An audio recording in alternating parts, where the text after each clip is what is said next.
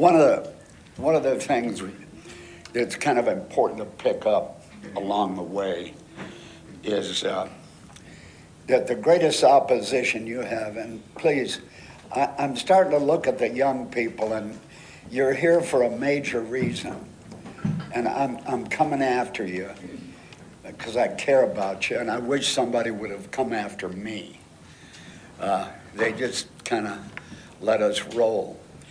But the greatest opposition you have to growth is yourself.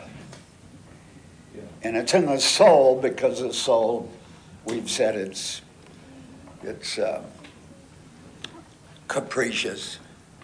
And God made it that way, and He knew that you wouldn't, you know, be on a fast track. He, there are some people that are called to be resurrected in this age.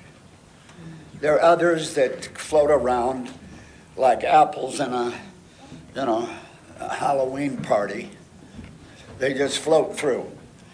They have a cognitive awareness, but they're floaters. And I've been one. You know, my soul reached out in five or six little tributaries that were just a waste. And, and it's very important that um, you catch early that you oppose yourself. There's nobody out there stopping you. Because when you're called of God and He is behind you, you're your worst enemy. There's nobody else that can stop you. Well, they try and they do, and you, and and and as I've said, there are people sitting here with difficult parent situations, father and mother, and uh, they seemed to be on a slow track. I was.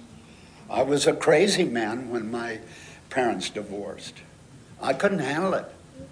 I, I just couldn't.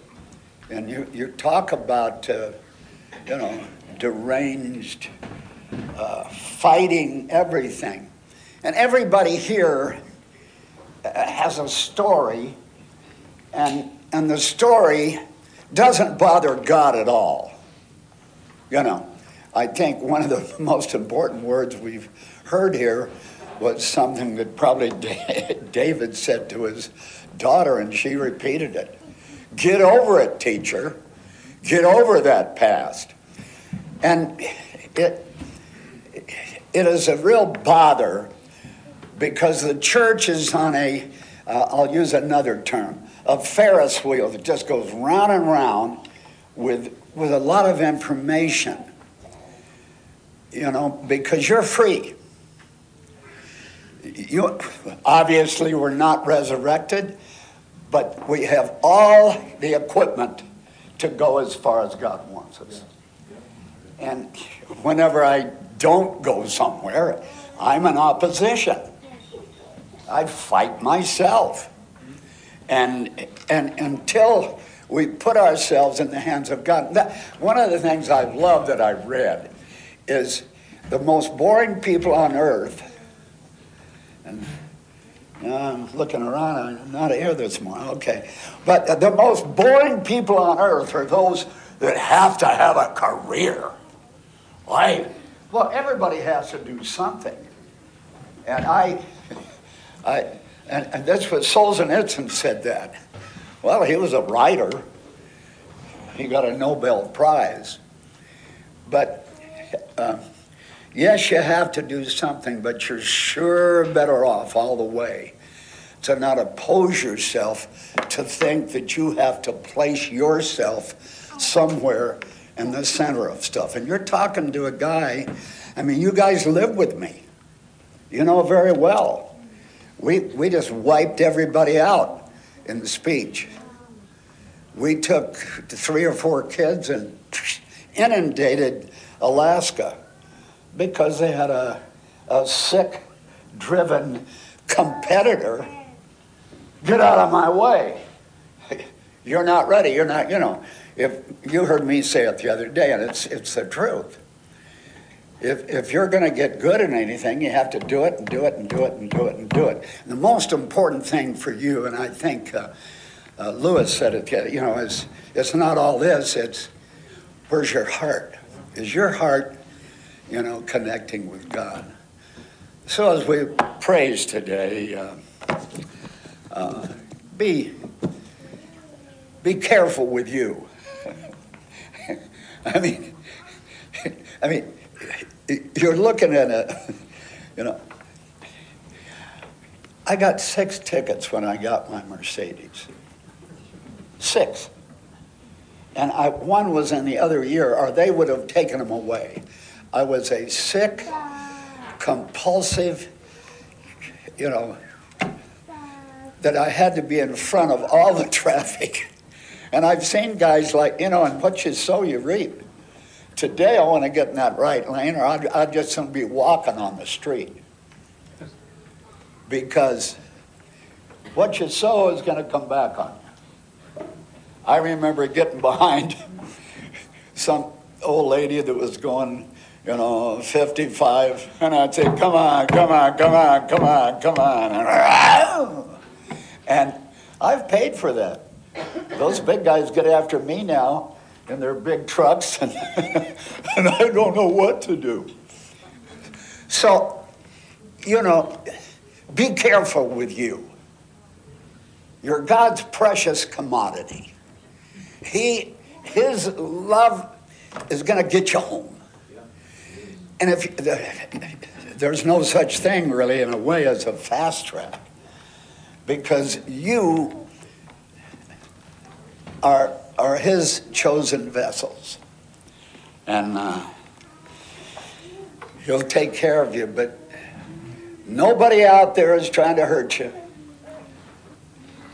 Do they all love you? No, they can't. There's some days when it looks like everybody's after you. and I've had a chance to talk to those people, and I was going to have a career in counseling years ago because I knew I needed it and I thought I might. But it's, it's the long way home. The fast track is embracing the cross every day. What is it today? And don't try to go out and do anything today. Just lift your hands to God and tell Him what a disaster you are without Him. And, uh, I'd like to have him meet us.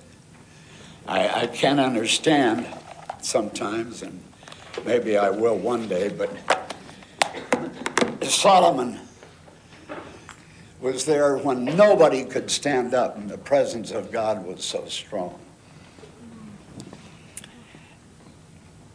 Spirit of God came down and everybody hit the earth. I maybe Whitestone would get that one day. Uh, we sure need it. But you know, there's nothing external out there that's going to help you. It's from the inside out. It's not from the outside in. And you're stuck, you're glued to the outside to a degree. But God looked tonight, you know, as we're praying for Kevin and Ann, and uh, that's quite a trip. Richard and Karen have one. They're going to their mother's funeral. You know, you guys, you know, I don't know how safe you were. I'm sure God unraveled you a little bit with details that you didn't know anything about, but He got you out of it. And Lord help us. Let's let's not get into uh, the marriage of tradition. Some of you are so stuck in tradition. You really believe that the Bible is the way home. And you quote scriptures that have nothing to do, but they seem to support something from us. Well, God has it all in his hand. Yeah, that's good that he does. But do you, are you in God's hand? That's the deal. It's not going to come from this it's going to come from the inside because God has bought you and brought you above. And uh, Father, we uh, We thank you for showing us ourselves. Help us not to oppose ourselves. You're for us, and if we're for you, if we're for you, nothing can stop the progress of your intention. You don't mess us up, we mess ourselves up. And you catch us in our stupidity. Great one, great Father. Uh, you love these dear ones, and you've made us to love each other when we were ugly and spiteful and neurotic, pathetic individuals. Help us not to tramp through tradition, but to realize you're spontaneous and our music, our, our flow with you is everlasting. And when are we going to start? Help us, great one, for Jesus' sake. Amen. Let's go. Walk.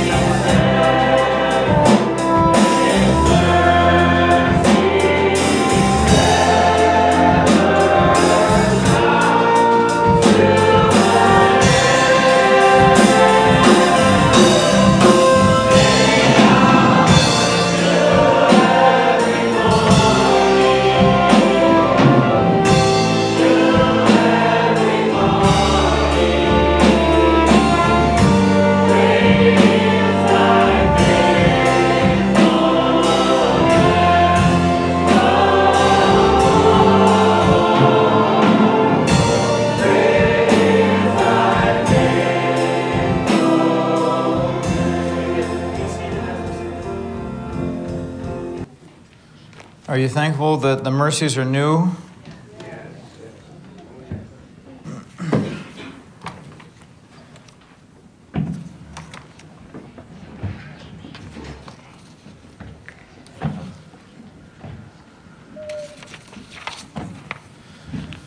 kind of uh, overwhelmed during worship at the consideration of my inconsistency and juxtaposed to that the consideration of God's consistency and how thankful I am for God's consistency. Are any of you thankful for the Lord's consistency? Can turn to Romans 7. Thanks, Steve. One day without the Lord's consistency would be a day of trouble. Romans 7.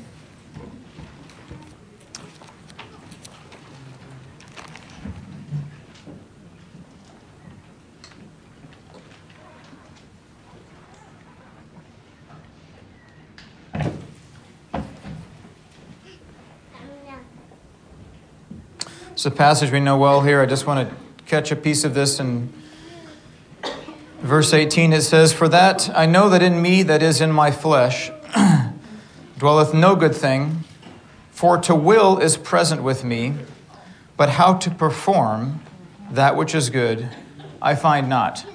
Anybody in that spot? For the good that I would, I do not, but the evil which I would not, that I do. Paul's having some trouble here. I don't know if you can relate. Now, if I do that what I would not, it is no more I that do it, but sin that dwelleth in me. I find then a law, when I would do good, evil is present in me. For I delight in the law of God after the inward man, but I see another law in my members, warring against the law of my mind, bringing me into captivity to the law. O wretched man that I am! Considering all this, who shall deliver me from the body of this death? And thank the Lord for this next verse. I thank God through Christ our Lord. I've been thinking about choosing and the struggle of the will. Have you ever wondered when you're just going to wake up and the struggle of the will is going to be over? You know, just you're just going to wake up one day and you're just going to want to do exactly what the Spirit of the Lord wants you to do. That'd be a great day. You know, you just that's what you actually wanted to do. And yet, for me, I wake up and I meet each morning with choosing. Have you grown weary of choosing? Like, when is the struggle of the will going to end? And what I want to present to you today is that maybe, maybe perfection, you know, you long for the day when just the struggle is over and you just, you know, uh, you just, you just wake up and you're just there filled with, you know, there's coming a time of maturity, right? But we are not there yet. So, what is there to do right now? Well, do you know what there is to do? There's to choose every day. To choose to yield my will to will of the Lord. Brother Bill just talked about the reset. I hope you gave that some good consideration. I liked his analogy of the broken leg. And, and furthermore, the, the reset that took place after the broken leg to get it right. Uh, you know, what I have come to treasure with about the mercies of the Lord every morning is that I find I need a reset every day. The Lord knows that, that I have the opportunity of having a reset every morning. That is some good stuff. Consider the help of the Lord coming your way his intention today there's that you can actually choose the right thing and have a reset to head in the right direction. Paul wrote this not at the beginning of his walk with the Lord. This is Paul is a mature. He's he's he's gone over some things by this time and he says this is, you know, the good that I would I do not. This is this is this is a psychotic situation right here, you know? What, you know, the good that you would, you're not doing that, and the what you could, you know. Oh, wretched man that I am. Well, uh, choosing, there's got to come a, um, a desire to not retreat from the choosing that is required. That's what I want to encourage you today. I want to encourage you to not retreat from the choosing that is required to walk with the Lord. Maybe perfection looks a lot more like making the right choice again and again and yielding again and again. Maybe perfection is just saying, Lord, I still see what's all in there, but you know what? I'm actually going to choose today to not throw in the towel, to yield my will. We've talked a lot about the soul, uh, and we know by now that the soul is not a great thing to trust in. And if you've ever tried to graph, uh, you know, the feelings of your soul, that's a frightening graph to look at. We had, I had a math class uh, back when I taught math. I think we had uh, and Stephanie and Laura Snow and Michaela and um, Addison, uh, no, Allison Winger. Anyway, we were doing a lot of graphing and we had a lot of we just took a minute before each math class just to talk about the soul it seemed more important than, than math for that particular class um, a lot of, lot of drama at the beginning of class and, and uh, really uh, looking back one of my favorite years. We, we just cast algebra and saxon out the door and, and spoke about the soul a number it just seemed to be needing for that day maybe like every day sometimes. But um, you know you just just waking up and taking stock of, of what you would like to do and how you feel and everything and just striking out to the day based on the realm of the soul that has got to be one of the most frightening things you could possibly do. And to be a part of the realm of this world is just simply living in the realm of the soul not a great place to be. It's got some ups and it's got a lot of downs. Just just you just run with the whim of the, the spirit of this age to be run. And you can see how paul says you know gosh the struggle. What what you know where is the help of this struggle? You know where is there where is the end of this madness? And it's like what what's the purpose of the lord to, to give us this this struggle? You know lord um, you know this morning i recognize your mercies and right right already now i, I just uh, when is it going to come a time when, when just I want to say the thing that's building, not just run a comment out? You know, like, have you noticed how natural it is just to be you? Just, just, you're just going to wake up with your same thoughts that you did yesterday without a change and an, an, influence of the Spirit of God.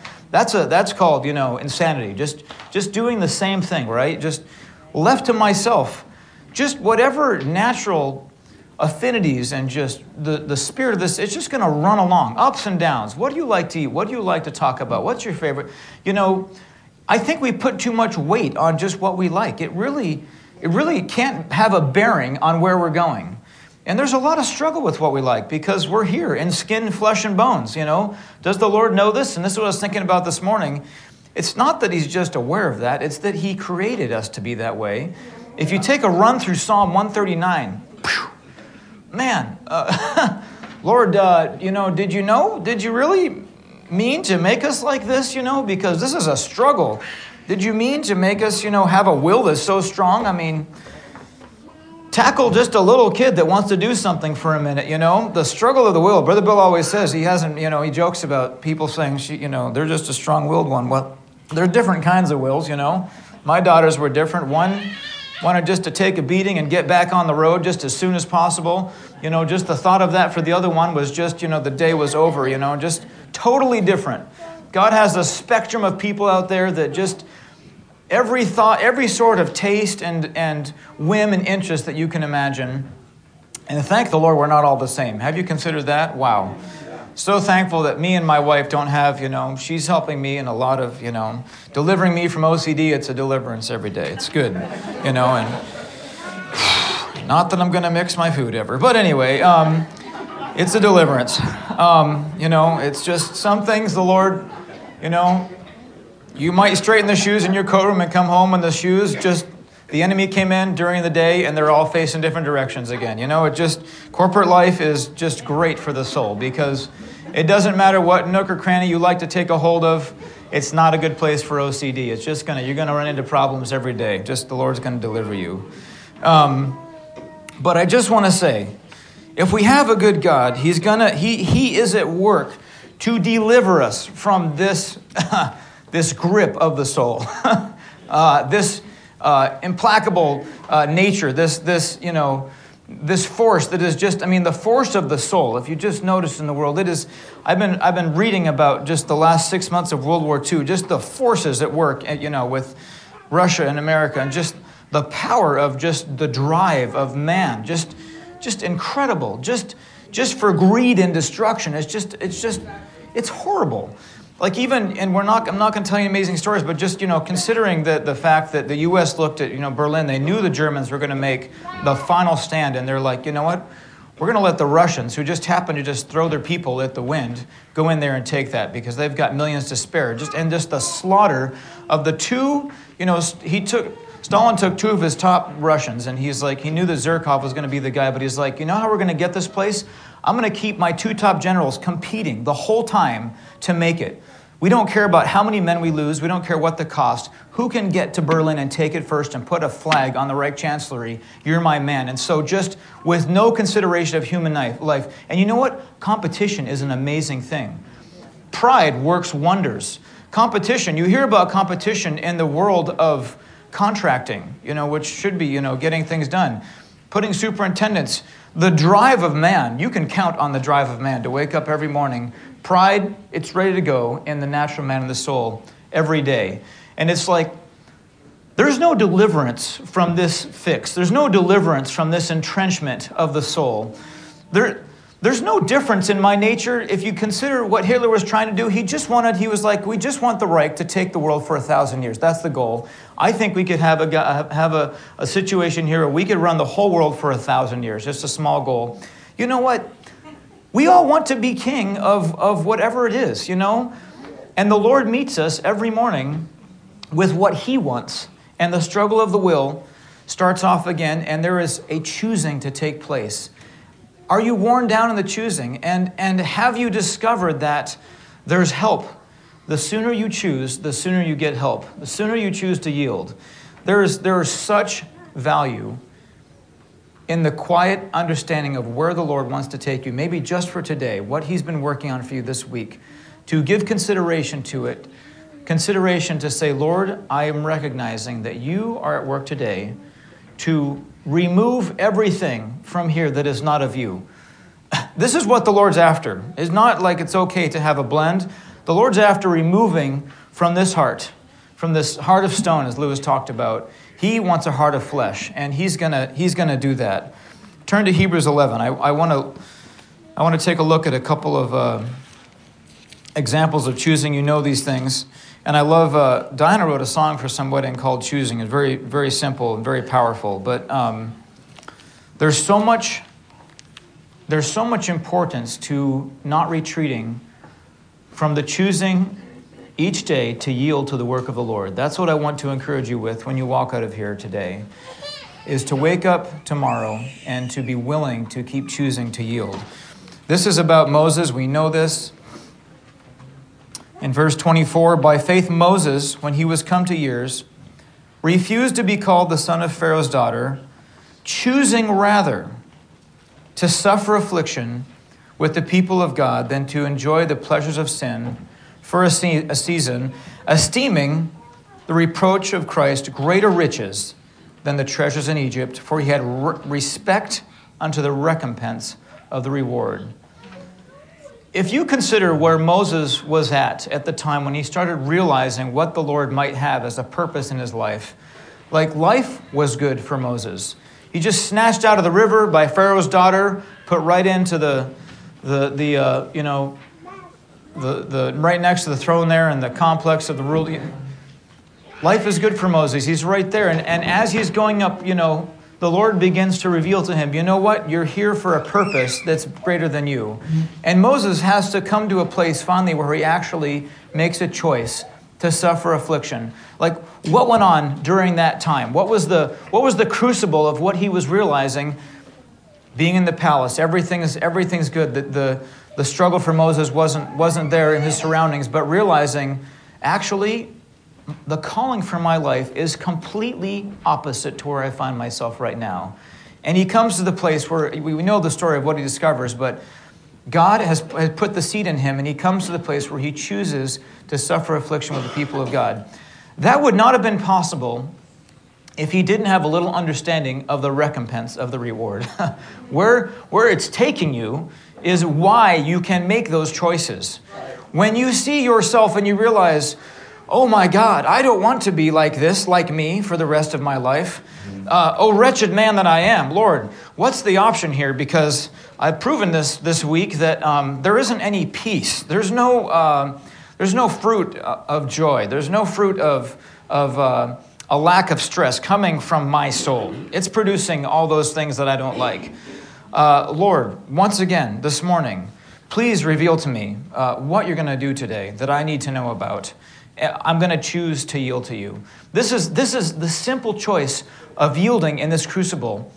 I just want to say it's worth everything. It's just, it's, it's, the, it's the fulcrum of changing the day from just being mere men to moving forward in the growth that Brother Bill was talking about. This is what he said this morning. Who, who's the limiting factor? There's, no, there's nobody but myself limiting me from moving forward to the maturity where the Lord wants to take me. And so if you ask me, you know, how does this actually work? How does it work to get from where I am to where I want to go? I think it is simply the choice. And uh, I want to look at, at uh, Joseph today. I've, been, I've just been pouring through this, the story of Joseph, which we know. Um, and Joseph is one of those unique stories, not quite as unique as Daniel, because, um, because Daniel, there's, there's really no testimony in Daniel of any complaints, which is, you know, you know that he was thinking some things, but the testimony of Daniel is just, it's perfect from the start. I mean, talk about, I don't know of any testimony here where right from the start, the, the, the testimony of Daniel is just, it's, oh, and Joseph is right there.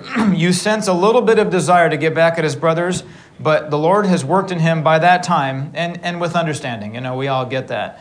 He, he actually doesn't take revenge. But, but I want to take a look at what he went through to get him to that point because it is easy to underestimate what is actually required to drag me from the quagmire of the soul. It is no light thing. It is no, it's no uh, weekend accomplishment. The, Joseph was in prison for 10 years or more. It's about what they figure.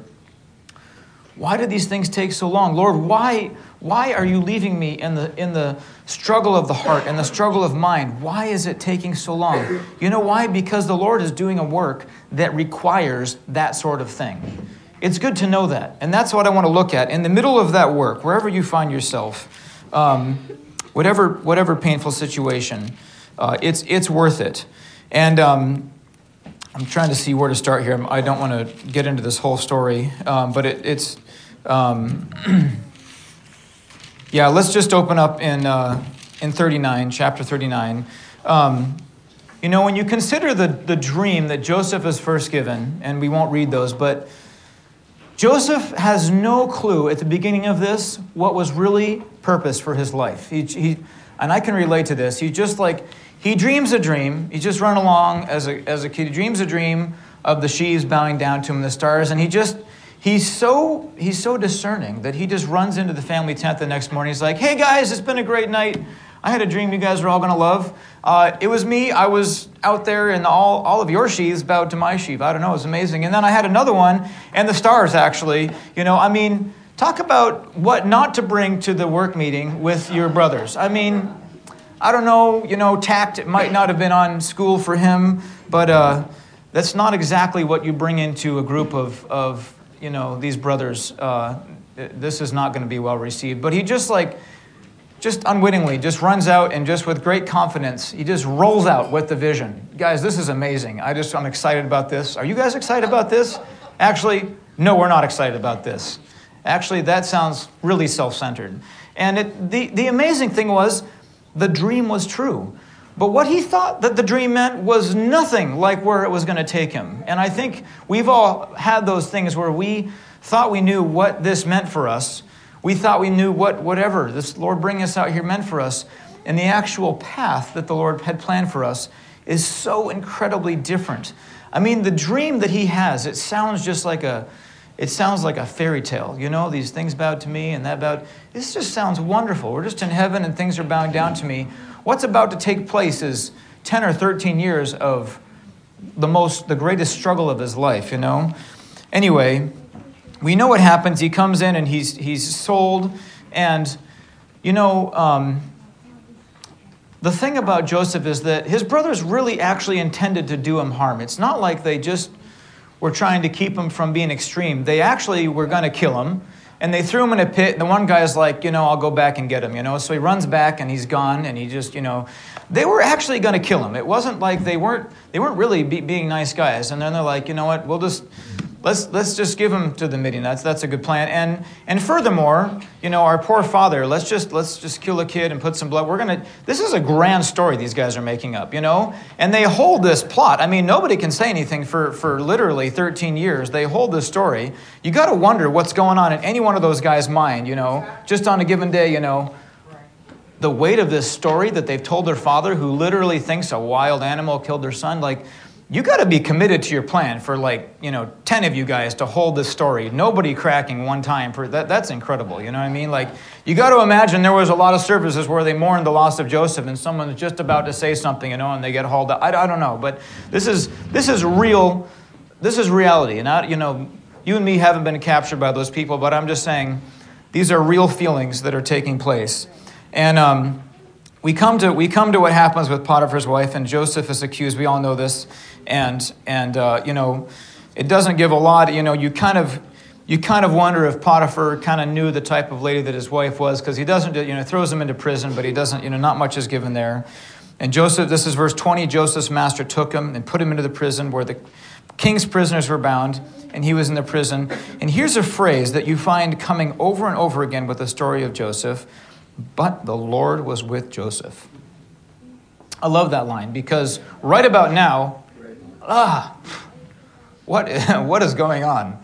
Uh, the dream seems a long way off at the moment. I don't know what that was about, but that, that was definitely false doctrine. And it, and it just, it, what it says is the Lord was with Joseph and showed him mercy and gave him favor in the sight of the keeper of the prison. Do you find yourself Prison is not a great place to be in, but you know what? It's a great place to be if the Lord is with you. And this is what I want to I want to look at prison for a minute because um, uh, it's a great word to use. It feels to me that the Lord Himself uh, goes to great lengths to imprison us with the issues of the soul and to keep us there for long periods of time because the work that is needed in our lives requires that prison. Does that make sense?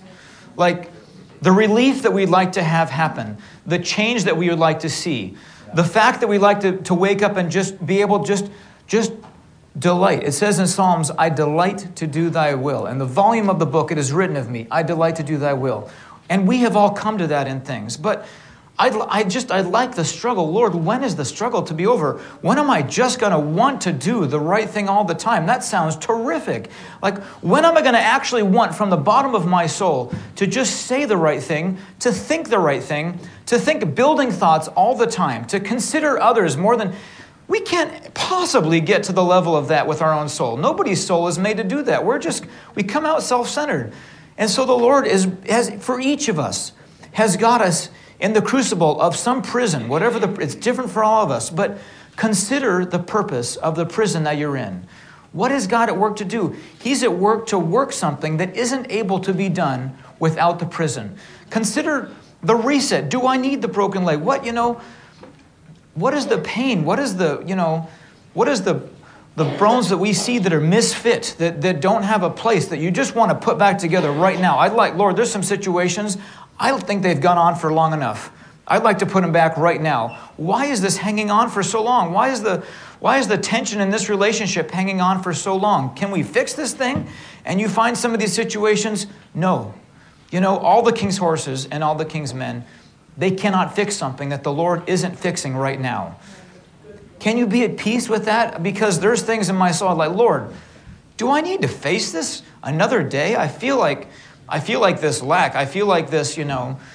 All of us know the, the plague of our own hearts, right? Lord, why did I say that thing? I don't, you know, I don't want to be the type of person just to say that thing. There it is again. Well, what do you do? Do you stop and run out the door? All you can do is say, Lord, uh, help me for the next time. You're going to choose one more time to yield again. So we find Joseph here in the prison, and the keeper of the prison commands Joseph uh, uh, commends into Joseph's hand all the prisoners that were in the prison, and whatsoever they did there, he was the doer of it. And this is a great line. The keeper of the prison looked not to anything that was under the, his hand, because the Lord was with him, and that which he did, the Lord made to prosper. You find the same phrase says for Potiphar. He didn't know anything about what Joseph was doing. We're talking about a, a trustworthy man. But even with all of this, whatever the Lord's put into Joseph, he's not ready to run out and rule a kingdom yet. Whatever there is, there must have been more that was required to deliver him from trust in yourself. And let me say, choosing has a great amount to do with how much you trust yourself. Because if you think about, you know, John Cheever said this sometime, somewhere, there's going to be, and I truly believe this, a manifestation of people who are filled with the fullness of God. I mean, this is this is what we're here doing. This is if if you're not uh, if you're not on the train for that train, uh, get on it as soon as you can because what we're looking for is to be filled with the fullness of God. Now, let me tell you what's going to happen with that people. Their trust in their own judgment by that time, you know what it's going to be? Zero. And if I stop sometimes to take account of maybe I've got to 50% or 55%, but what does it take to deliver a man from tr- trusting in your own judgment? Wow. I mean, really, to know, to know that you don't know the way to take for any situation, on any day, at any time. Like, I know there's some situations that are over my head.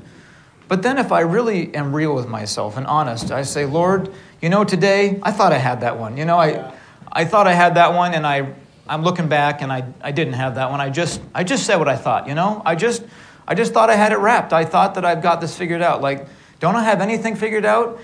To consider a person that actually weighs what you're going to do or say, every bit of it, weighs it through the, the lens of the Spirit, that's a lot to consider. I mean, that, that is what it means to come face to face with the fullness, to, to really everything is just, it's choosing, you know? And we'll look at Jesus in a minute as well, but a lot of time went by where he's choosing every day. He says he learned obedience. He didn't just wake up as an obedient guy. This is Jesus himself. He's learning it. Anyway, in verse 40, and it came to pass after these things that the butler of the king of Egypt and his baker had offended the Lord of Egypt, and Pharaoh was wroth against his two officers and against the chief butlers and against the bakers, and he put them in the ward in the house of the captain of the guard, into the prison on the place where Joseph was bound. I mean, the, what the Lord sets up here for Joseph to make Joseph the man that he needs him to be is really astounding. All, and he put them in the ward in the house of the captain of the guard in the prison where the place where Joseph was bound. And the captain of the guard charged Joseph with them, and he served them, and they continued to in the ward. And they dreamed a dream. This is 40, verse 5 both of them, each man his dream in one night, according to the interpretation of his dream, the butler and the baker. And Joseph came in unto them in the morning and looked upon them, and behold, they were sad. And you know what Joseph is doing all this time? He's just waking up to be faithful in the prison one more day, to consider one more day what the Lord was doing with him. I was thinking about this. Think about 10 years, the sort of questions you'd have for the Lord, like, what is going on? You know, I you might have thought you had it figured out like five years ago. You're still here in prison. What is going on? I just, you think you see it, but then you don't. Whereof look ye so sad today? And they said to him, We have dreamed a dream, and there is no interpretation. So the butler tells Joseph his dream, and the vine were branches, and it was all this. and Pharaoh's cup was in my hand, and I took the grapes and pressed them into, Joseph, into Pharaoh's cup, and gave the cup into Pharaoh's hand. And Joseph said, This is the interpretation. The branches are three days, and in three days Pharaoh will lift up thine head and restore thee. Right? And it's this is a great interpretation. The, and uh, the butler, and then he says, But think on me. When it shall be well with thee, and show kindness, I pray thee unto me, and make mention of me unto Pharaoh, and bring me out of this house. You know, that's about to be forgotten for another two years, which is just astounding. Anyway, the baker's like, This is fantastic. I, we got good news. He tells Joseph his dream, and he's like, You know, what's happening to you is they're going to lift your head off from up. You know, that's the end of your dream. Anyway, so at the, it came to pass on the third day, Pharaoh's birthday, that he made a feast, and he, and he lifted up the head of the chief butler and the chief baker, and restored the butler, just like he said. And then, verse 41 it came to pass at the end of two full years that Pharaoh dreamed oh, was two more years needed for Joseph? It seems almost like it's unnecessary. Like you'd think a lot would have been worked into this guy at this time. But if you consider what's about to happen, two amazing things are going to happen. He's going to become number two in the nation, and he's also going to face his brothers and have opportunity to find out do I take revenge for everything? I've been thinking about this for 13 years, and these guys know exactly what they do to me. Or, or is two more years required to actually work in his heart where when he comes out of prison, it sticks.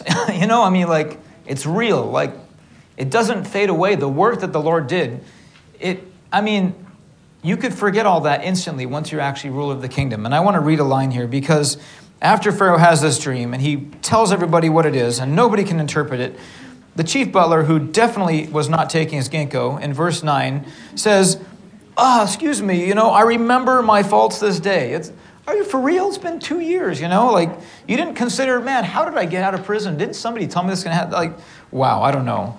Pharaoh was wroth with his servant. He put me in the ward, both me and the chief butler, and we dreamed a dream. And there was with us a young man a servant of the captain of the guard, and we told him, and he interpreted our dreams, each man according to his dreams. And Pharaoh sent and called Joseph, and I love this, and they brought him hastily out of the dungeon, and shaved him, and changed his raiment, and came into Pharaoh. Whatever happened, here's the time when Joseph has it worked into him what the Lord was after. He has chosen day after day after day what the Lord was after. And it says here, I, I read this line, it's so good. And the first thing that is on record, the testimony of Joseph, that he says after he comes out, and Pharaoh says this Joseph answered Pharaoh, saying, It is not in me. Wow, that's good stuff.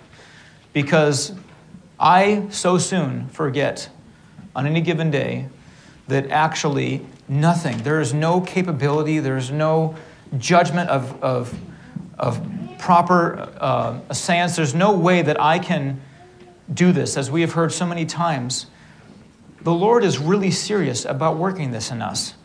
Don't tire of where you are choosing against your will over and over and over again to yield to the work of the Lord just today, whatever it is. What's it going to be today on Saturday? I don't know. It, maybe prison's going to extend for two more years. Maybe the, the physical or mental or emotional strait that the Lord has allowed for you.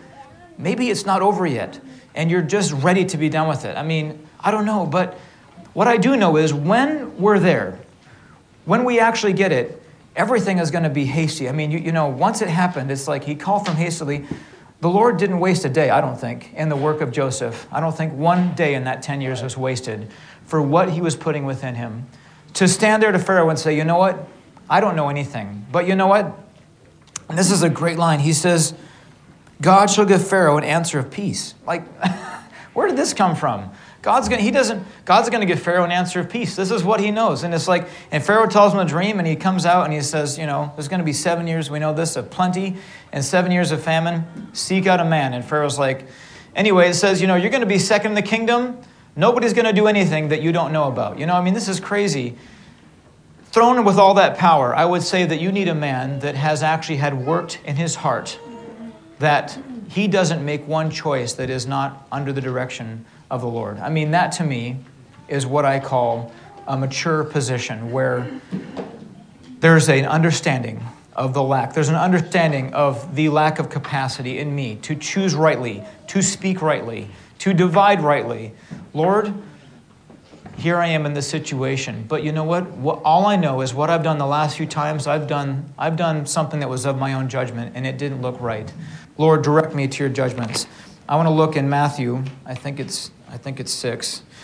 Another, another story we all know, because it's just a, a fantastic little passage. Matthew 26. Turn to Matthew 26.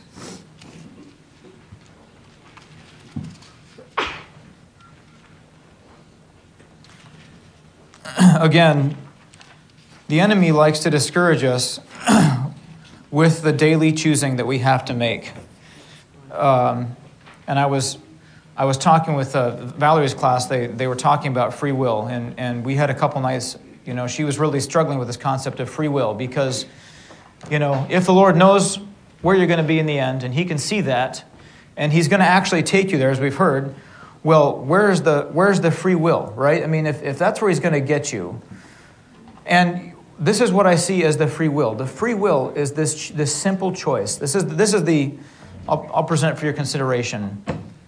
I think the Lord's going to get you where He's called you to take you. What's the path going to look like? I don't know what the path's going to look like.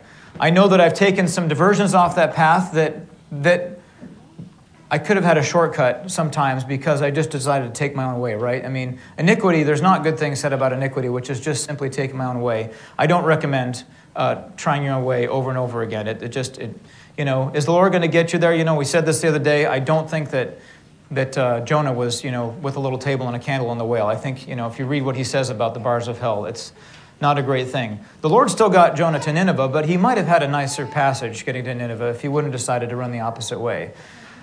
The free will we have that is so important is the simple choice. That's what I think is the free will. You got to come to grips with the calling. Like Joseph was he, was he off page with seeing the vision of the, of the dream of the. No. This is where. Do we, do we have an improper vision of what the Lord's going to fill us with? The fullness of Himself? No, He's going to go there. Does it seem so far out some days to almost be unbelievable? Yes, it does. But that's God's job, and that's what He's going to do. I can't get myself there. What is, what is on my plate for free will? Well, it's to be obedient today. It's to say, Lord, you know what I'm going to do? I'm going to yield. It's not coming naturally. It's not, it's not what I'd like to do. I've got a different thought about today, but this is what you have before me. And I think it's so significant to realize that it's so different from you and I waking up to decide what cross we're going to go after, what sacrifice we're going to make, what great thing. I really believe that the Lord puts on our plate every day, puts in our place where we're at, with the people that we're with, with the, with the jobs that we're on. He brings our way the things that we need. I don't need to seek out any more than the Lord puts in front of me. I got a full time job just acknowledging what the Lord has on my plate and not dancing around it.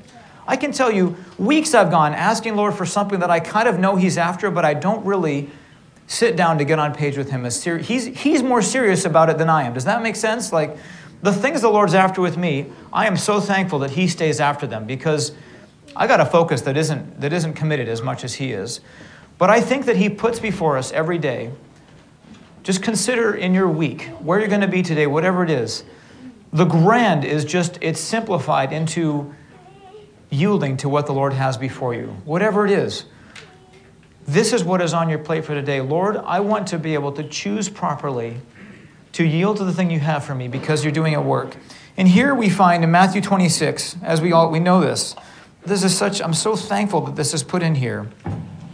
Because you'd think that by the end of Jesus' life, you know, he takes, he takes years of, of, you know, we don't even know, from 12 to 30. He's just, the Lord take him around learning, learning obedience through the things he suffers, right?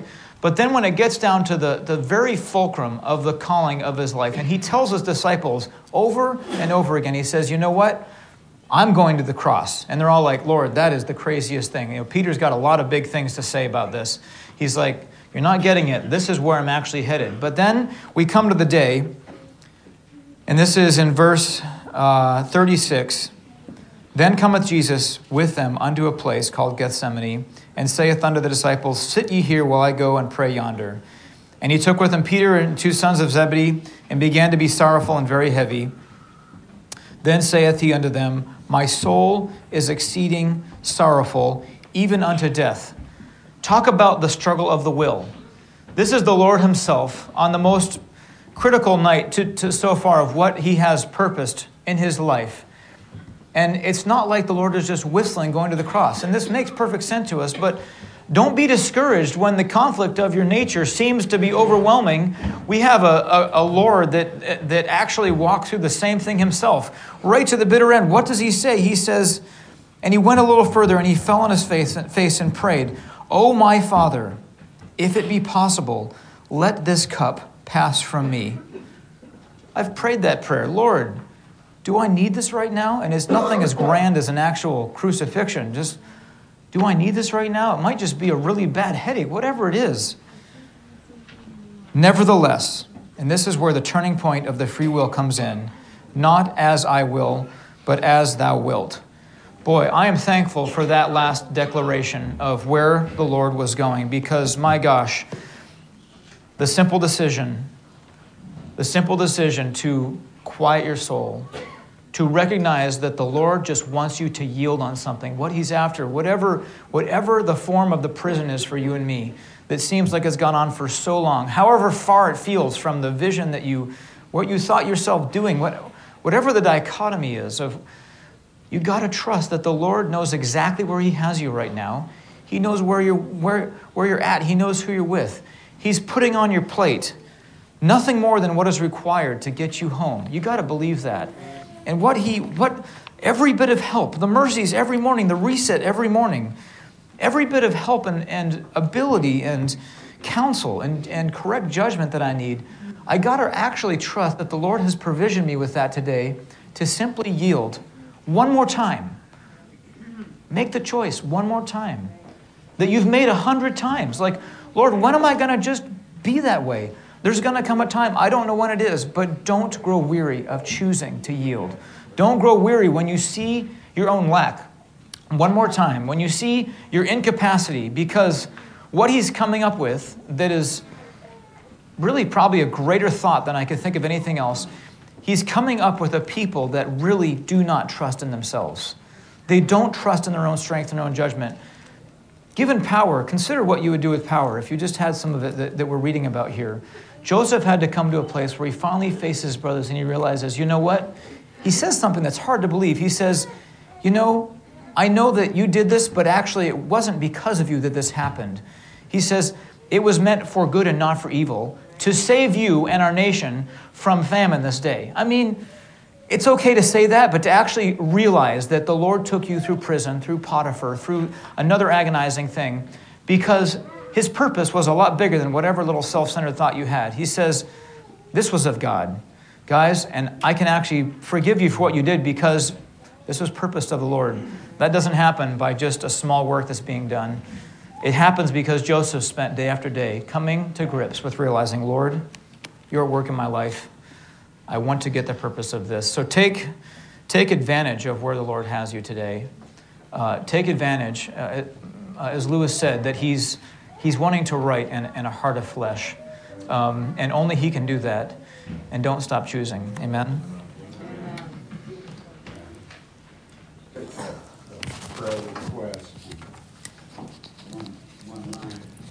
I hope you heard. Sorry, that's. Uh, no, I am not going to be here that long. Um, the. Um,